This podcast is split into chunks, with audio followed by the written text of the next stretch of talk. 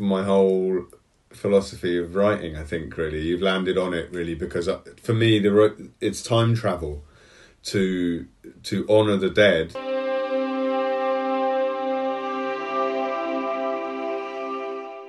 Hello, and welcome to Tender Buttons, a podcast chatting to writers and artists about their process and politics, with me, Jessica Andrews, and my co host, Jack Young. If you would like to buy any of the books from today's episode, as a listener of the show, you can get a 10% discount by entering Tender Buttons at the Storysmith checkout. You can find them online at storysmithbooks.com or visit them in person on North Street in Bedminster.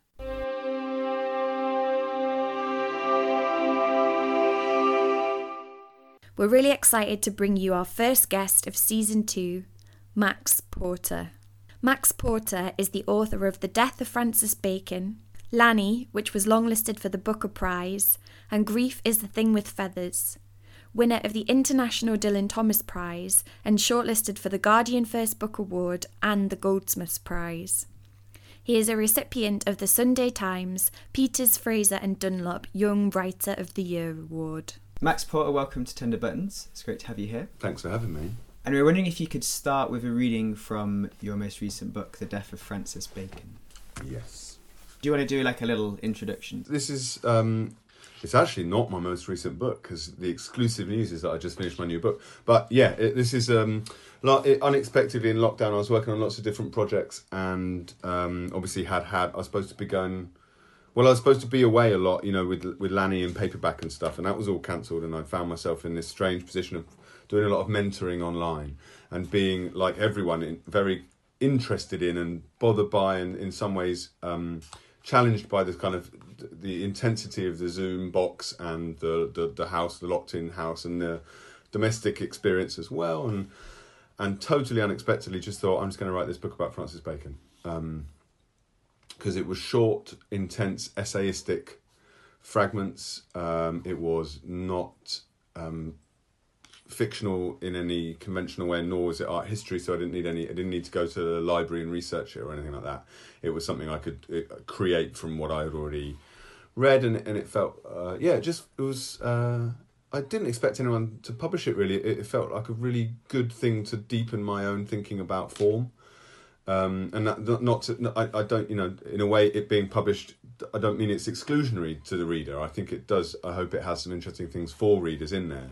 But in its moment of creation, I was very locked into it in a private way, and that's quite an interesting thing when those books then come out that you've done in a, pri- you know, because then you have to sort of think, well, what, what, what, how much of the scaffolding is visible and how much is shown, and what does it mean to a reader? And then obviously publishing is quite a blunt tool. So it's like, do you need to know who Francis Bacon is? Do you need to have read a lot of biographical information about Bacon? Should we have pictures? You know, are the pictures made up and all that? And you're like, oh, those tools are all mucky, boring. You know, so suddenly the richness of your private writing experience is, is subject to the the bluntness of the critical environment and stuff. So it's a really interesting book to publish, but I still kind of can't believe anyone did publish it.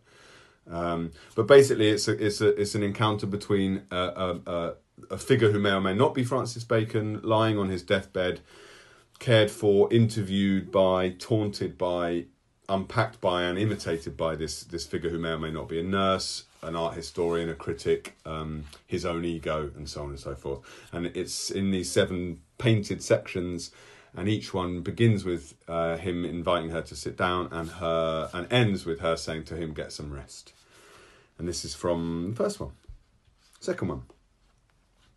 When she is off every time she offers him a story um, you asked for a short intro i'm giving you longer than the bloody book it's Uh, great. Every time she she gives him a choice between the story of Francis Bacon or another story, and each time until the last one he chooses another story.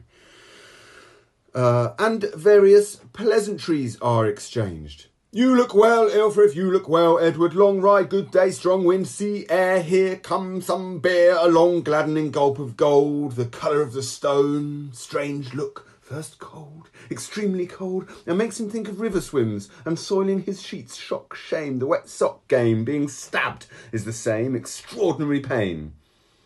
The colour blue, lapis right through him, and then again and again, and she's walking back into the castle, and he's dripping venison memory, white fat, and clicking smoke dripping onto the stones, trying to turn and see where the hurt is, caught in the stirrup and upside down, crack on the skull, metal thump in the side, in a brawl with the pages, again, crack, again, black bits of his brain scattered on the track, thumping down the hill, down the hill, down the hill, and into the river Corfe. Last thought is of the beer, wasted.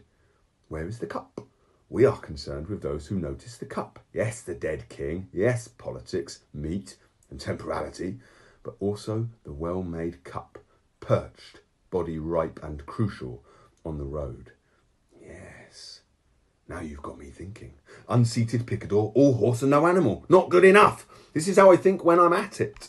Throne rider, horribly kitchen pointless picture, futile nod to decoration, but I do like the grey area. Feels like scab, Several hundred quid in a pewter pint mug, light catching cameo from a William Nicholson, behind the orange male nude I left half done. London is several days away in either direction. A gold bit, chomp on, something to hold, teeth on metal. Imagine that.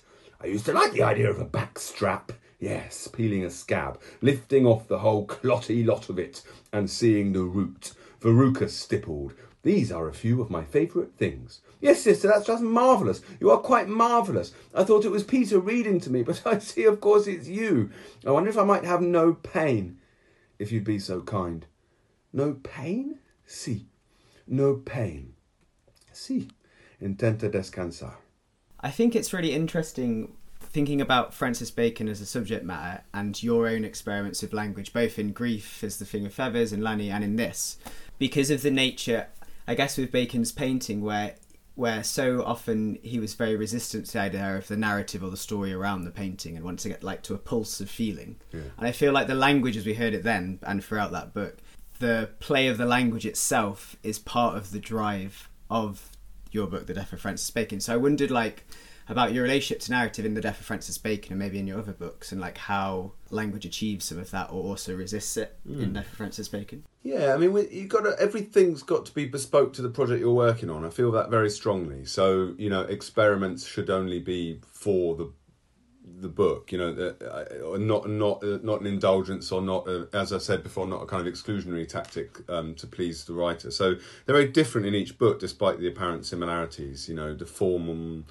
and, the way that you either do or don't have narrative, or what you leave out of the narrative, quite crucially in my first book, or like a polyphonic thing in my second book. With Bacon, I guess the ultimate thing for me, and I hope for him, is the avoidance of illustration to do anything literal with the imagery in the book uh, and to not disrupt it for sensory purposes, as you say, to not have language behave as part of his representational project, which was which was figurative, crucially, but also littered with art history and and um, and in jokes and and meat and all these things. So I was trying to simultaneously get as far away from the famous stories of Bacon's life as possible.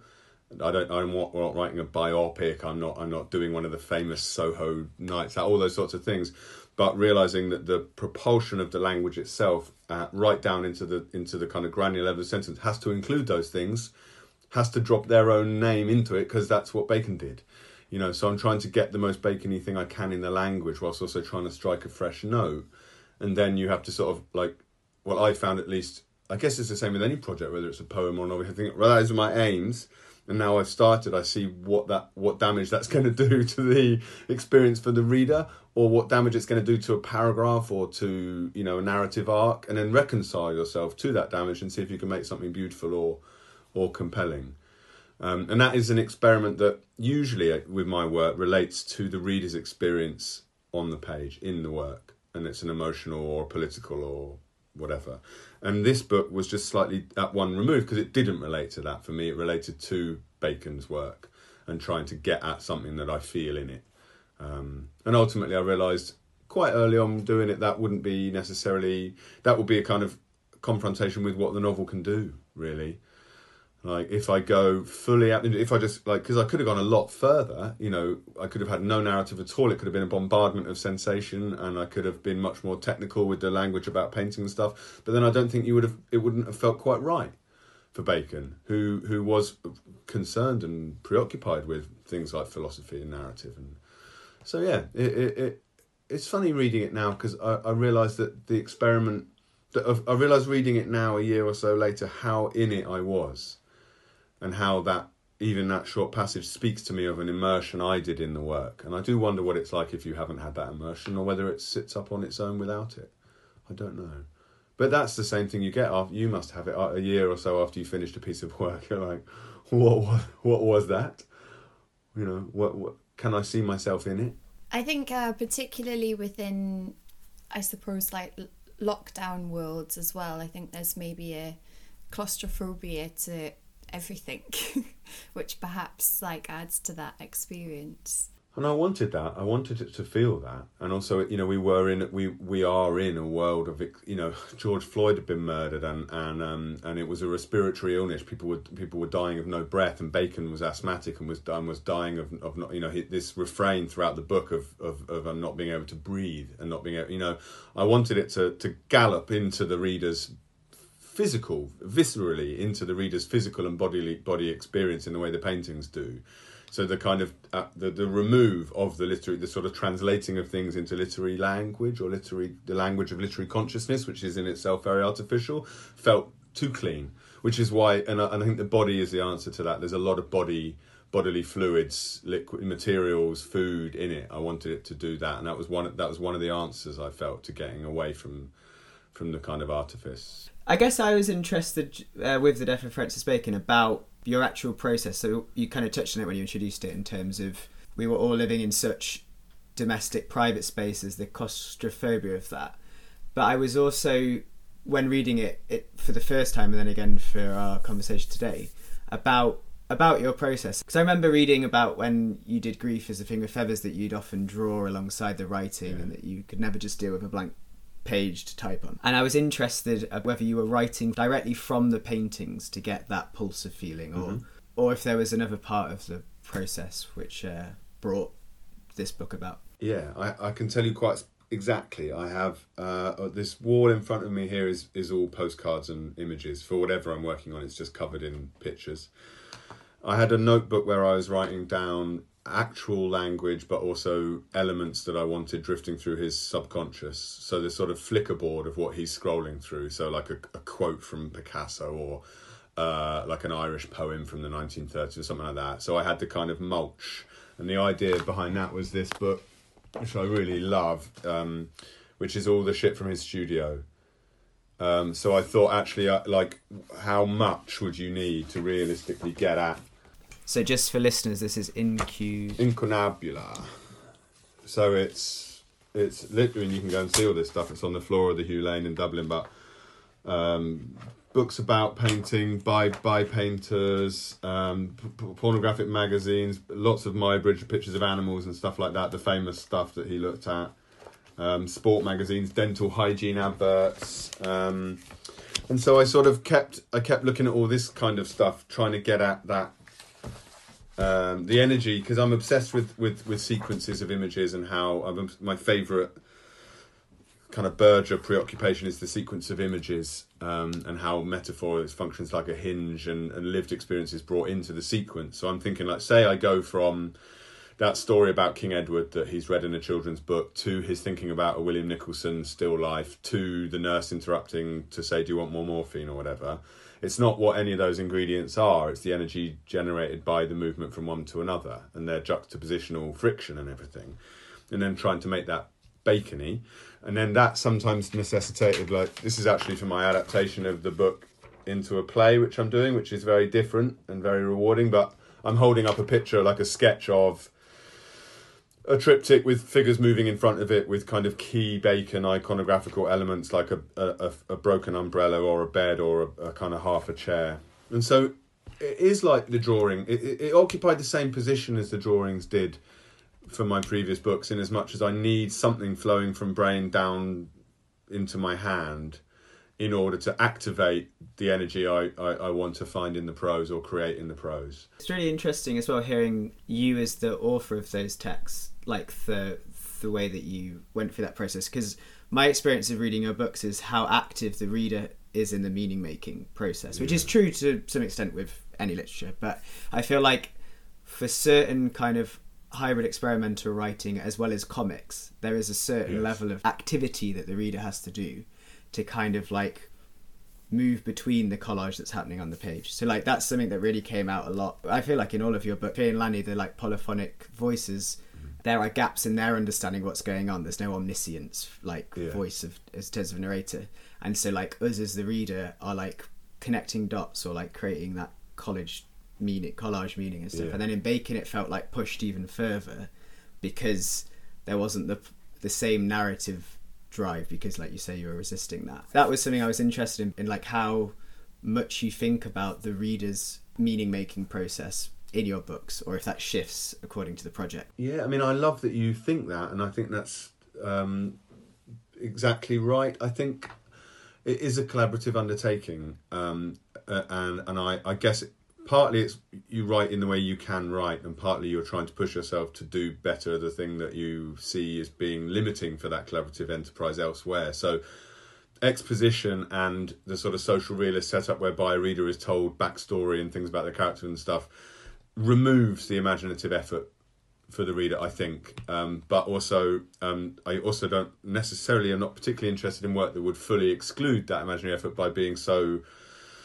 uh, so rarefied or so opaque or, or whatever on the page that there isn't there isn't any opportunity any invitation. I want to hit that sweet spot, and obviously Bacon's is very crowded um, with with with the famous stories and with the images and with this clutter that I'm identifying as being interesting to me on the studio floor. So I think you have to go to a level of abstraction uh, that that allows the reader to bring a certain amount of their understanding of art, of the human body, of of Bacon or not, um, and try and yeah, sort of grab, sort of as Bacon would sort of pin the figure to the page using that. And if they don't have it, I wonder whether it's possibly better, but requires an emotional and intellectual effort uh, more than in my other books. Uh, it's been interesting. Yeah, I mean, the the yeah, the, I guess. I guess the blank space in the first one was, was absence, um, but it was also a function of the hybridity more than in my other books. With Lanny, the polyphonic thing, you know, I just wanted people to try and have a different register in their head where they could listen at the same time as they're reading. So as you say, there's like the literary voice, the omniscient. There's there's the there's the body of the book, and then I wanted them to also tune into this this kind of oral register at the top and have a kind of counterpoint and while you're doing it like because you don't want it to be a gimmick but you want it to be different enough from the relaxed because reading is such a, a highly charged experience anyway and it's not an innocent one and not like it's a highly artificial one like a very rarefied and strange and privileged one and i want to sort of announce from page one i know this is a strange thing like and i guess working in theatre prepared me for that a little bit just I was very preoccupied writing Lanny, and since then wo- working on a couple of plays and writing monologues for actors. I'm I'm acutely aware that my novel writing has become a confrontation with the directness of encounter between audience and and reader that, that is that is more theatrical than literary. Um, and whether that's a good thing or not for my readers, I don't know. I mean, I, I, suppose it means I'm more, I'm more attentive to voice, rhythm, musicality, atmosphere, and less concerned with plot, character arc, these sorts of things. But you know, then my editors come along and they're like, "Can we just get a little bit of those things in the fucking books, please, mate? Because we're trying to sell them." you know, and we compromise. I hope. There's a theme of absence throughout all of your work, I think, within um, obviously grief is the thing with feathers, it's the death of the mother. Um, in Lanny, there's the absence of Lanny. Um, in Francis Bacon, I guess he's like he, the space between life and death is a kind of absence. But then I think that's to me your work seems to be very interested in sound and very also in, very interested in silence at the same time. I feel like you're often trying to represent sound or you're kind of investigating the spaces between sounds. Mm. And I was thinking about because I knew that um, Grief had been adapted for stage, and I was wondering because theatre is often so much about the silences mm. or like the the mm. feelings that you can hold on stage as well as the things that are being said. I was going to ask you did you work on that and did that alter the way you thought about your books mm. in Yeah. terms of specifically I guess things you can hear? I'd say it, it. I'd say it totally transformed it and clarified my original intent. Was that can I make work on the page that has the same because obviously you imbibe a book totally differently than you do music. But like if I'm listening to an incredibly beautiful piece of ambient music that stops me in my tracks and gives me kind of full body tingles, as well as fires up various cerebral processes in my mind that feel like the opening of my soul, like almost a religious experience that you have when you're listening to music or spiritual one at least. I'm like, can I do that with a paragraph of prose? And and thinking it like not that, but possibly I can achieve something close to it and how. And it certainly isn't by telling my reader how to feel. It's by creating the conditions whereby, through, as I'm saying, juxtaposition or absence, the reader brings that to it themselves. It, it, it, you ready them, you know. Like I don't, I don't read people writing about my work very much, but I was obviously flattered and excited to be drawn uh, to a conversation that George Saunders, who had had with Zadie Smith about stuff a little while ago and they, they come to talk about my book and she says he does this thing which is on paper totally preposterous at the end of the book which is he has these children stand on the beach and shout I love you I love you I love you I love you which is just a disa- like a disaster of kitsch and and she says but it totally works because of how he's got you there what he's done to get you there and I sort of thought well that's it really. So page 2 of any book I ever write I really think should only work because of what I did on page 1 and so on and so forth like the emotional blocking, and that felt when I was watching Grief. Well, I, I was there doing it with them, and that I suppose that extreme jeopardy, exposure, um, the, the the silence around a person while they're waiting to speak. So so um, the, the the the risk of speech, um, the, the the the I guess also the the the shocking the bodily nature of it, but also the sort of shocking realization when you're in the, the in the theatrical space of what can go wrong, but also the miraculous uh, success of the project that we are all in t- 500 people, 1,000 people in total silence, listening to the clacking of an actor's lips as he begins to speak, or uh, like those things seemed mind blowingly intense and focused and, and possibly worth trying to at least approximate or investigate on the page. Um, and that's why Lanny begins as it does, actually, just with no, there's a myth, he sleeps under the village. It just starts, you know, like the wank, the banging of a tuning fork, like the play, just the, the curtain lifts and you're in that space. Um, and, and all the stuff that novelists have been taught to, to heap on to tell you where you are and what year it is and what the characters like and how they dress and what their politics are and all this can be figured out much further down the line once I've struck the ambient note. So I guess it was really an answer to my my kind of founding question as a writer, really, from when I was first fiddling around in notebooks as a teenager to camp. Like, do I have to give up on music and art in order to write? Because when I write, I miss those things, and when I make music, I miss writing, and when I make art, I wish I had language at my disposal. And so I just gave up on all of them for a little while and thought I wasn't good enough at any of them. And I guess this is all part of my realization that in writing I can have some of those energies from those other art forms and and try and get close to them or circle around them or or something. And, you know, and then as I said at the beginning, it, has to be specific to each book. Um, but yeah, no. To answer your question, Jess, uh, the theatre really changed my mind, um, uh, particularly with with ecstasy. I'm really interested in in the ecstasy of relatively ordinary things, domesticity and guilt and shame, and you know how you can, in the shared space that the novel allows you of examining those things, how you can fire one another up, how you can lift each other up, and and you know. So yeah, I'd say yeah, a whole wholehearted yes to me. Still being really super into the theatre, and not partly like from a, from a very simplistic point of view. Collaboration is just heaven to me. I loved working with other people um, and now, if I can be in a stage where I can sort of even even when I am alone, writing for someone else to perform it or for someone else to adapt, that I have other people's expertise and skill sets and ways of seeing the world built into how I'm working a bit more, which, in contrast to the kind of crushing self absorption of the novelist's daily work, is better. I think I, I I'm I'm certainly enjoying it a bit more. Mm. Do you feel it's changed how you think about the reader because oft I would say as a writer I am not that often thinking about the reader when I'm writing. But if obviously if you're writing for stage you have to be aware of the audience all the time. Has it altered your relationship with the reader do you think? Maybe maybe notionally maybe as part of like in conversations like these yes I think it probably has. But I I through luck or, or or the nature of it, as you know, like once you're there in the page, no, I don't think I think about the reader particularly. Um, or I try not to. You know, like you, what you were saying about the difference between editing your work or, or working editorial with an editorial mindset. I had to shed a lot of that because of my old job.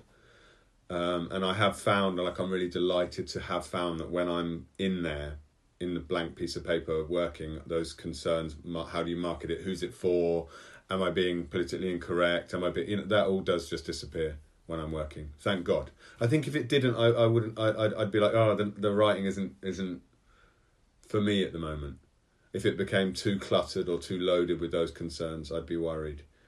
My whole effort is to lose, lose leave those things at the door slightly which is weird because the work is very yeah like people some people often assume i read my work out loud to myself and i'm always saying to my mentees like read the work aloud see how it sounds and i don't do that for myself i just hear it and you know and I, not that you asked me but i'll now tell you like my working method is very uncomplicated i listen to music and write until i'm interrupted and then i stop writing it's not like I set aside days or special time or need a particular time of day. I like if I'm not, you know, looking after a kid or walking them to school, I, and I have some time to write, I try not to look at my, but I don't even, I do look at my emails a bit. Like I do stop and look at the news or or like get angry with with the politics of the day. You know, like I don't, I, and I can still somehow get back into the page and write. Um, but that may be the kind of work I'm writing on. Maybe if I was writing pure, beautiful prose as other people are able to, I'd need more silence in my life. I think there's something really dem- democratic about like writers revealing that because there's there can be so many narratives around like the need to be I don't know, at your desk eight hours a day or like showing out this yeah. thing or doing this. For people who maybe are budding writers or haven't put pen to paper but like want to write, that can be so mystifying to have that yeah. kind of like shoved down your throat is the only way that you could write. Well, doesn't it also add to the rather dangerous narratives of, of writer on pedestal? literature as rarefied art form that isn't available to you and you and you and you by dint of whatever it is your class your skin color your your your wage bracket all of that's just t- tyranny it's nonsense it's a nonsense so yeah it's a bit like the pram in the hallway thing i'm always very keen to say like best idea i've ever had was written down uh, uh, you know on on a bus ticket while my kid was having diarrhea in nando's in bromley like literally like the only really seriously time i've ever been like that's a good idea I had to just not. Ha- I just had to not have it for a second while I was cleaning up shit, you know. And that that's that's how it should be because literature is life. So the idea that you remove it from life and bathe it in this strange light of commerce or whatever it is, or or, or hype or elevation of myth, the mythic status of the creator is so damaging. I think, and also boring. Isn't it boring to think of art in that way? and to living a life in that way as well. yeah, right. But that comes. I was thinking about the way that uh, the non-human in land is written about in Lanny, from the perspective of Toothwort and Lanny and Pete and whatever, and how in Lanny there's it feels like there's two things going on where there's like an explosion of the myths of England and the pastoral that we've been shoved down our throats for mm. centuries, and at the same time this kind of pushing against that with a kind of reanimation of the land in all of its messiness and all of its detritus. And in doing that, there's an alternative ritual happening between like Lanny, Pete, Toothwort. Yeah, that's a beautiful way. You have an unbelievably nice way of describing my work to me. Can I just maybe in future just call you and be like, "What is this?" Give you a pep Tell talk. me this one. Yeah, yeah. yeah. Like writing landscape in Lanny and elsewhere, because obviously it's mm. a, like the non-human crops up so much in your work with like be it Crow, Toothwort, writing the land in Lanny and that tension I guess between the myths of empire and England that you're challenging in Lanny yeah. and Lanny and Pete's pagan reanimation mm. relationship with the land. Like how did you go about like writing those tensions? I suppose it's by accepting from the get go that those tensions are there and that you know a bit like the question of, of, can one write poetry after the holocaust can can one, um, you know, or as Crow says in the book, you know, like the needle in the arm, uh, in a post-death, post-environmental collapse. Uh, you know, I, I, was thinking this today, like, how can any of us be having any conversations about, um, you know, uh, criminality in our government at the same time as the children are starving in Afghanistan? How can how can one function? And and and so the the get go for for Lanny was how, as you said, how can you reinstate ritual? um, how can you function emotionally? How can you how can you dig deep in yourself and in, you know in, in, in the kind of emotional architecture of your life for for kindness or eccentricity or care um, in in a context of perpetual cruelty or hypocrisy or, or, or vulgarity or whatever it is that you're battling against. And I think one of the one of the things that was important for me from an environmental or ecological point of view was just to never deny or um, scurry away from what has been poisoned, both in the land and the human spirit. So, which is why it opens with you know pesticides and um, that that if there is a spirit of the earth, whether you, in whatever religious or spiritual tradition you want to frame it with whether you know for, uh, as you said i land i land in a kind of amalgamation of like left wing pacifist paganism you know uh, in that area. But you can find it in any tradition in the world. How where whatever framework you use be it gaia or or the military industrial complex or or pure money whatever it is it, it's about in in the gaps between what one the language one has inherited uh, and the interrogation one is doing of the of the damage of one's own violence or the generosity or generative feelings that one can create one's own language how to how to keep that tension real and true without it being without it becoming the artifice of propaganda or or indeed of denial of just pretending it's not happening. Um, so I suppose I wanted to create something that was simultaneously highly um, unrealistic in a kind of magic realism sense like a, a, a fable but also but not not you know I don't like these modern remixes of fables so much that are that are sort of um, that sort of um, actually some of them I do like, but I guess what I'm saying is I didn't want that to be coddled or cutified or, or, or, or taken to the sort of like that slightly the way denial slightly creeps in when you're saying oh it's a remix of a fable or it's an investigation of myth or folklore it wasn't really. It was an investigation of something as crushingly ordinary as as, as a difficult marriage and, and the sort of bigotry and xenophobia in an English village.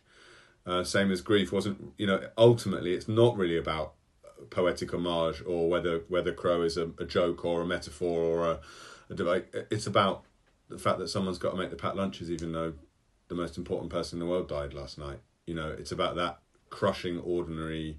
So I suppose that's what I'm always trying to do is go up and go down um, and keep things strung together?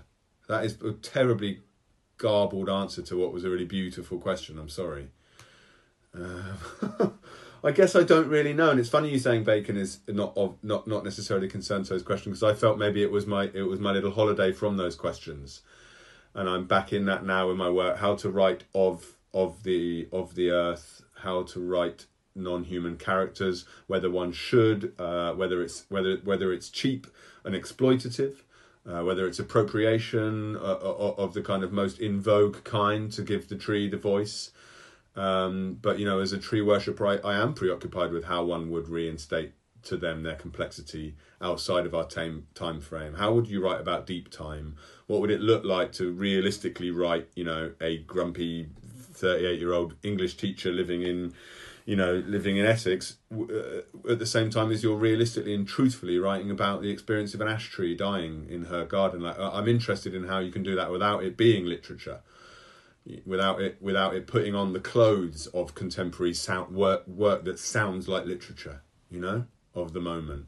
I think as well, though, even though perhaps um, Francis Bacon is a slightly different project. I think something I really appreciate about your work is that you talk about things like ecological threat and the natural world, but it really sort of celebrates the human at the same time, like the intense viscerality of like the bodily aspects of the Bacon book. Um, or like I don't know, kind of the joy you have of language and capturing the way people speak and like the choral elements yeah. of um, Lanny and I think that's very much part of the same conversation, but it's a part that sometimes yes. gets neglected. It's sometimes mm-hmm. like, oh, mm. that stuff is bad and we need to mm. look after the earth better. But is that something you think about kind of the the humanness mm. of our crisis, but how that's it's not necessarily a negative thing? Yeah, well, I mean, it, it, it, the most negative thing in the world, which is you, you know humans you know the twin evils of, of whatever you know uh, uh, white supremacy and um, you know and industrialization or, or you know the exploitation of this planet like are they do they not contain wit do they not contain accident? Do they not contain charm and all the things that make us? You know, are they not erotic because they come from humans? You know, I, I'm interested in both. I was saying to, to one of the da- one of the dads at my son's football last weekend was like, I haven't read your books, but my wife says they're really horrible and really dark. Um, and I and I said, well, they're they're they're they're not really. No, they're they're quite upbeat. I think they're quite joyful as well. I think I hope that you know to, to describe them to someone that hadn't read them. I, I hope they're full of full of joy and, and gratitude. Um, you know, to, uh, one of the things we mustn't. I think one of the one of the reasons why I'm really always keen to read the work of indigenous storytellers in whatever tradition is that they foreground uh, joy, humor the joke, the prank, um, as well as gratitude, whilst they are, you know, whilst they're, whilst they are also articles of activism or protest or deep, deep, unsoluble, un, insoluble pain.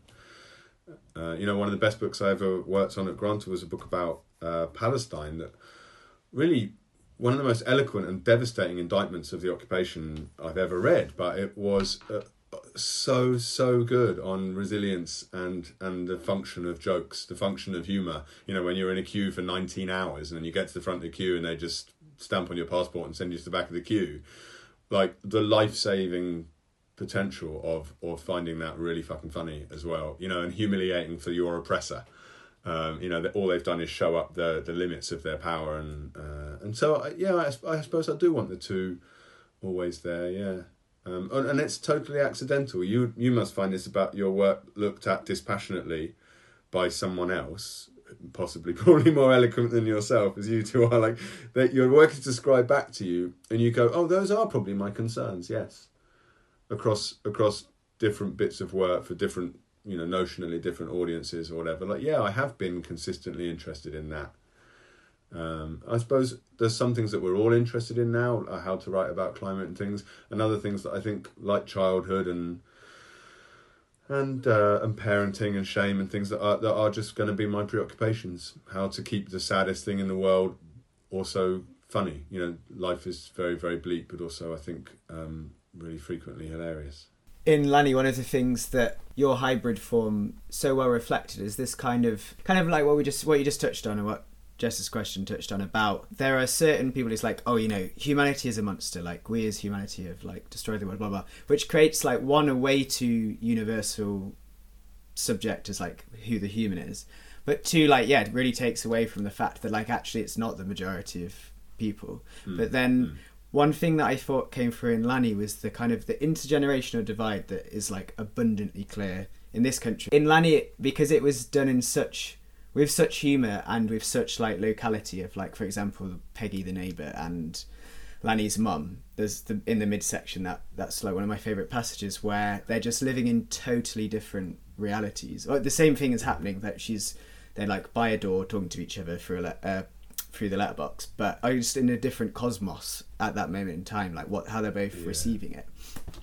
And I feel, felt like that really reflected how much in this age of social media and digital communications and in the pandemic kind of conspiracies and this kind of stuff the form captured really well the fact that these different realities people are living in and so i wondered about how your hybrid forms capture the misunderstandings people have in a very humorous way that is mapped onto really serious stuff around intergenerational divides? I don't know. I suppose I, I don't. I mean, I don't know. I haven't thought about it in terms of I suppose the fragment. I suppose the fragmentary form is one thing that I'm very preoccupied with.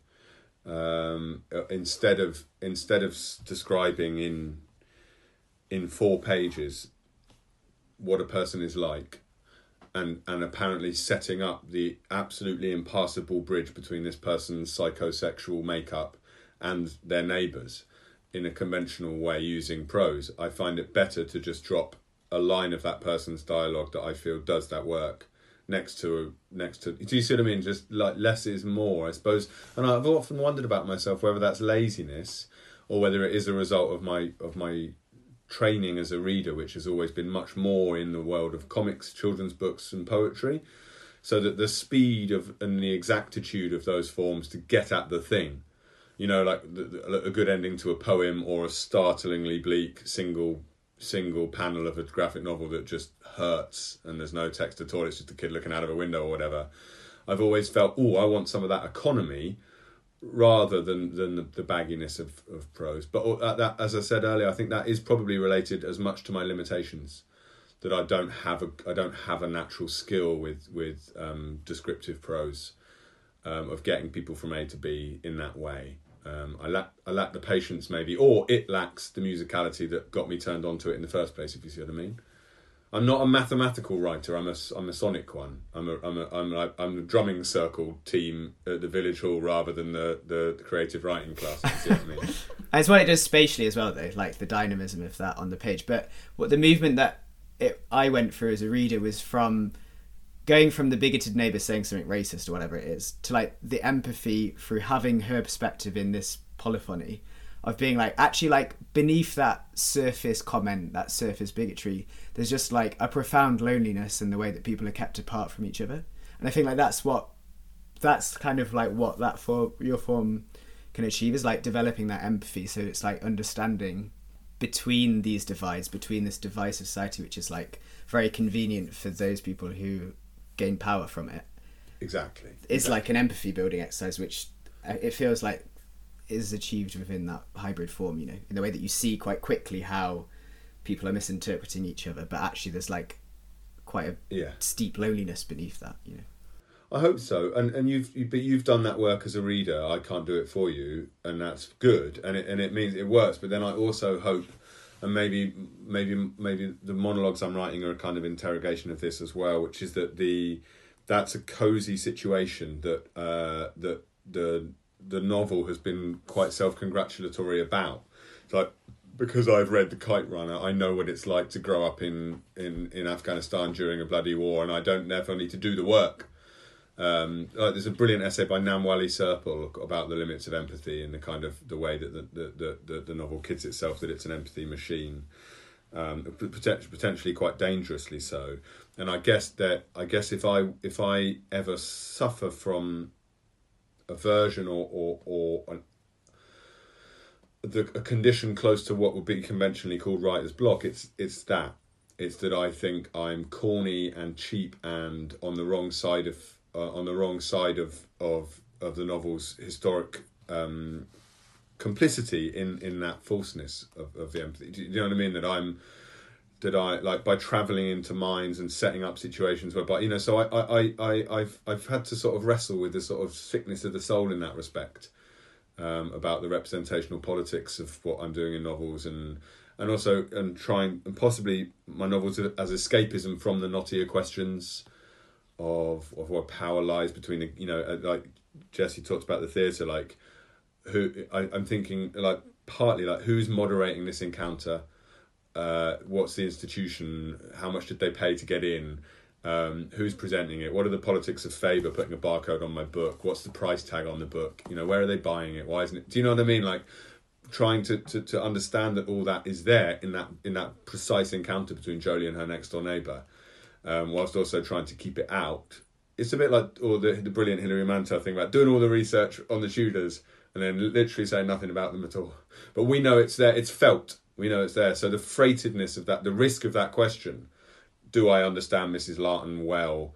Do I, without me, I'm not sending up a Daily Mail reader, but but you know that that, that that's present in the encounter, the the complexity of tabloid newspapers in this country and what they've done to foster ideas of, do you know what I mean? It's all there, but I can't write like that for fear of being a a terrible writer and b uh, terribly wrong. But then that goes, I guess that goes back to the reader is the the demands that your work makes of the reader in terms of the meaning making process yeah. and that like it it's yeah it, it, doesn't surprise me at all that like you're kind of interested in comics because that's what comics have done for me as a reader since I was a teenager but still in terms of like yeah. how much can be captured in an economy without it's like show not tell in the most like deep, yeah. deep way and also don't comics particularly for you, I mean I, I feel like comics show me again and again and again that the novel is only just getting started in its ability to handle time uh, and the non-human. You know, I'm working on a project with Jon McNaught, and he uh, ex ex of your parish used to live uh, in Bristol, now moved back to London. But he is, you know, he will he will move me in the depiction of a stone creaking among other stones as water rushes over them and leaves, or a seagull just sitting on a lamppost for a minute. Way, you know, I could read 300 pages of a novel and not be moved in the way I am by that that stillness, like you asked about silence, just like that that that stillness, that counterpoint between human busyness and the pebbles, you know, the pebble stillness, I, is miraculous. And not to mention, like, who has voice? Like, where is in most comics they're so sophisticated in terms of allocating dialogue to characters. Yeah, so yeah, I think I've I've learned more from from comics than than from a lot of forms. Yeah. Touching on time, I do actually think that you explore time in a very interesting way in your work, and particularly um, in relation to grief and time. Um, mm. And I think maybe my favourite part um, in grief is the line where it says, um, "We were smack bang in the middle, years from the finish, taking nothing for granted." Um, like with regards to the relationship between the dad and the dead mum. And I love how then um, there's kind of a flashback to his first ever romantic experience, like when he was a teenager.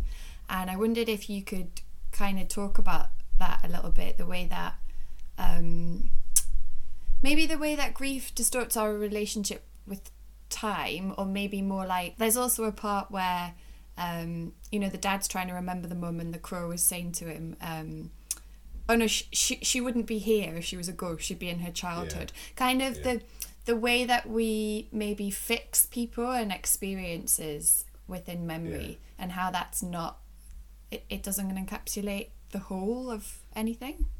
I mean, you're basically asking for my whole philosophy of writing. I think really you've landed on it really because uh, for me, the it's time travel to to honor the dead. You know, I have this preoccupation with the fact that we are so wrapped up in the present and in ideas of what's coming that we just crucially, like tragically, neglect to to listen to the voices of the dead like to consider that we are haunted at all times by what's come before us like genetically uh, uh, uh, you know, I'm made of my dad. I am him. Like, I, and novels seem to me one of the best ways we have to do that, and it's one of the reasons why they're such a radical form to bring the past to life. You know, and people I work with, you know, people like Han Kang, I work with in, in my past life. That that was the focus of all our discussions.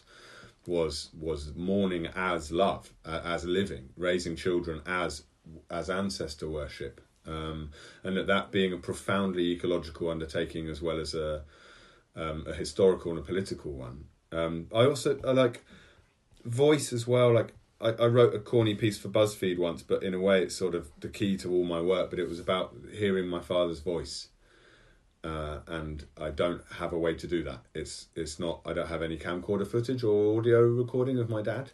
Um, but I have spoken to someone on the phone who I hadn't seen since I saw my dad, and and recognised his voice immediately, and it triggered this really long term and still evolving contemplation of of of the voice in time um, and what we have in our minds that we can't unlock. So the, the knowledge, the certainty that my dad's voice is in there, but I just can't get to it. And could I possibly train myself to get to it? Um, I find just the most delicious and heartbreaking thing to, to, to have in the room with me while I'm writing anything, be it be it like a, a play or a novel or a, a note to someone or a text message or whatever. Um, and then as regards grief and, and time, you know, uh, have you read Time Lived Without Its Flow? Mm. That's um, Riley. Yeah. yeah. Mm-hmm. You know, I, I, I, I ended up agreeing to write an introduction to that, despite like imposter syndrome the size of a of a cosmos, because I, I, I wanted to be able to express in quite simple terms the impact that book had had on me, which was a complete um, clicking into place of of the strange parallel universe you live in when you're in pain and why aren't we all in it? Because we are all in it. And, and the efforts that that you know that entertainment and, and and work and consumerism and, and art go to to deny that we're all in that place together the universality of that you know? And i think i think racism has a, a lot to do with it as well as as well as the kind of entrenched profit focused idea of grow, you know a species that grows forward and forward rather than stopping and listening um, waiting to for the for the for the ghost to catch up with us or whatever it is. So I, I, I feel like time is the thing. Time is the project. Um, and and I, I can't really talk about my new book because it's not fixed yet. But one of the my preoccupations in it has been how far from the present do I need to travel to escape what I consider to be this clanging wrongness in the way that we're considering time.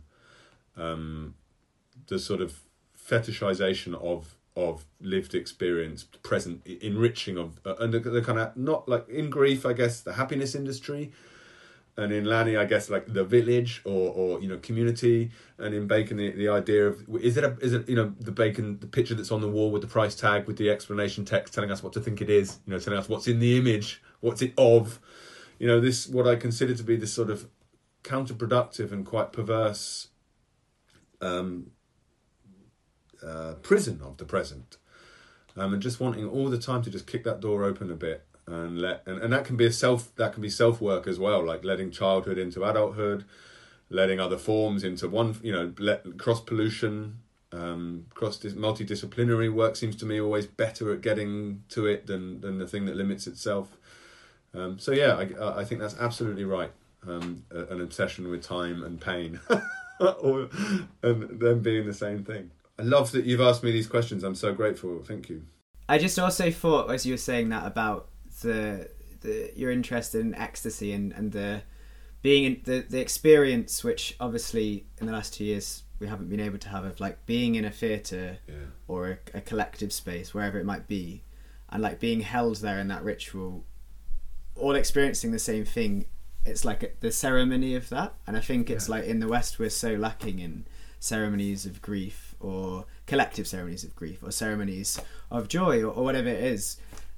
Yeah and how detached we've become from those collective experiences. But i guess the theatre it's very small isn't it? Yeah. It's very small. Like the theatre is extraordinary. Public displays of art and affection sport even the extraordinary things. But if you think about are sort of watered down Christian rituals, uh, you know, or in the funeral suits or whatever, compared to the the, the, the, the rioting and the wailing and the bloodletting and the and even you know even harvest, you know, gratitude for the turning of the earth, or you know what knowing today's Imbolc and, and knowing that the earth, you know, that the sun has done one lap further round and we are we are starved of it. I think uh, in a way that we can all fix for ourselves in small individual ways. But I, I also think is is I directly connect that the impoverished absence of those rituals, particularly in, in our develop, you know, in our in Western society, with with the with the the ills of the project. Like at the moment, just watching. So, for example, like someone like Nadine Dorries, the the how threatened she is by range, by by diversity, by new voices, by by change,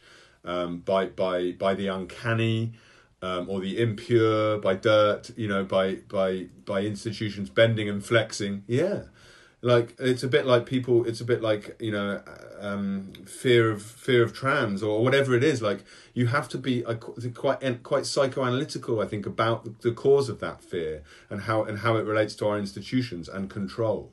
Because one of the amazing things about the rituals that you're describing, I think, is that they are a collective acceptance that we aren't in control that we are waiting for the sun to shine or the rain to fall or, or, or for our lives to be taken from us or given back to us or whatever it is. Um, I really, someone the other day was talking about that they'd been in a theatre group when they were young, and it was they came, you know, it's a bit, I, I same thing for me, you know, like that kind of classic. Lots of things I'm grateful for in it, but you know, co-ed state school banter, banter, banter, banter, banter. What you into? What's your tribe? Are you, you know, are you a hip hop head or a goth or whatever it was in 1994 when I was doing it? And there was just this theatre group that was freedom and uh, and as it happened, like smoking weed and snogging as well, which were good things to to come into my life, but but also just eccentricity and voice and, and being told that you had you could speak, you could sing, and if you squeaked, it didn't matter. Blow blow the note out of your instrument and see what you hear, you know. And those are those are not especially radical tools in a pedagogical sense. Like we shouldn't have to um, prescribe those things for a society that's sick for lack of them. They should be in our society as part of the work we all do, irrespective of all the things that divide us. So without yeah, without sounding too much of a hippie about it, I really you know, if I can get back into literature that is bought in conventional ways or borrowed from a library or or handed from person to person, if I can get back into it, um, a, a, a rigorous reanimation of some of those things, then I'd be then I'd be deadly chuffed a banging of the drums. The best thing someone ever told me about this one was that they were a grief counsellor for children, and that they took. Um, God, it makes me want to cry, but only because I'm envious, right? only because I want to be that child. they took these kids into this into the garden or whatever it was of the of the you know clinic or whatever, and just encouraged them to be crow, and and run around the place. And you know, they, they didn't need to read the book. The kid they only needed to take something that they found in the book and share it. And it was just wailing and shouting and screaming. And she just was stood in this nice signing queue at a bookshop somewhere telling me this story. And I was just like, it, it, it was like, you know, the gift of liquid after you've been dehydrated. Just what a fantastic use. And if that's only one person, then brilliant. I've done, I've done it. You know. For me, some of what you were saying about like, yeah, how detached we've been from from shared experience, from collective experience, from ceremony. I feel like in the character Dead Papa Toothwort, he encapsulates some of that because he's holding so many voices at once in different mm. ways. So I wondered if it would be nice to finish with a reading of Dead Papa Toothwort. Dead Papa Toothwort wakes from his standing nap an acre wide and scrapes off dream dregs of bitumen glistening thick with liquid globs of litter. He lies down to hear hymns of the earth. There are none so he hums. Then he shrinks, cuts himself a mouth with a rusted ring pull, and sucks up a wet skin of acid rich mulch and fruity detritivores. He splits and wobbles, divides and reassembles, coughs up a plastic pot and a petrified condom, briefly pauses as a smashed fiberglass bath, stumbles and rips off the mask, feels his face and finds it made of long buried tannic acid bottles, Victorian rubbish. Tetchy Papa Toothwort should never sleep in the afternoon. He doesn't know who he is. He wants to kill things, so he sings. It sounds slow nothing like tarmac bubbles popping in a heat wave. His grin takes a sticky hour. Cheering up, he chatters in the voice of a cultured fool, to the dry, papery wings and underbark underlings, to the marks he left here last year, to the mice and larks, voles and deer, to the quaint memory of himself as cyclically reliable, as part of the country curriculum, he slips through one grim costume after another as he rustles and trickles and cusses his way between trees. He walks a few paces as an engineer in a day glow vest. He takes a step in a dinner suit, then an Anderson shelter, then a tracksuit, then a rusted Jeep bonnet, then a leather skirt, but nothing works. He pauses as an exhaust pipe, then squirms into the shape of a rabbit snare then a piston nettle into pink strangled lamb. He plucks a blackbird from the sky and cracks open the yellow beak. He peers into the ripped face as if it were a clean pond. He flings the bird across the forest stage, stands up woodlot bare, bushy, and stamps his spalted feet. His body is a suit of bark armour with the initials of long dead teenage lovers carved in the surface. He clomps through the wood, wide awake and hungry for his listening. Only one thing can cheer up crotchety Toothwort, and that's his listening. He slides across the land at precisely the speed of dusk and arrives at his favourite spot. The village sits up pretty to greet him, sponged in half light. He climbs into the kissing gate. He is invisible and patient and about the size of a flea. He sits still. He listens.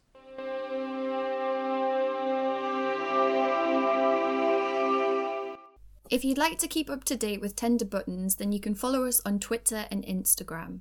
You can find Storysmith books on North Street in Bedminster, Bristol, and we'll put links to all our references on the episode page online. We'd also like to thank Ben Vince for allowing us to use his music for our theme.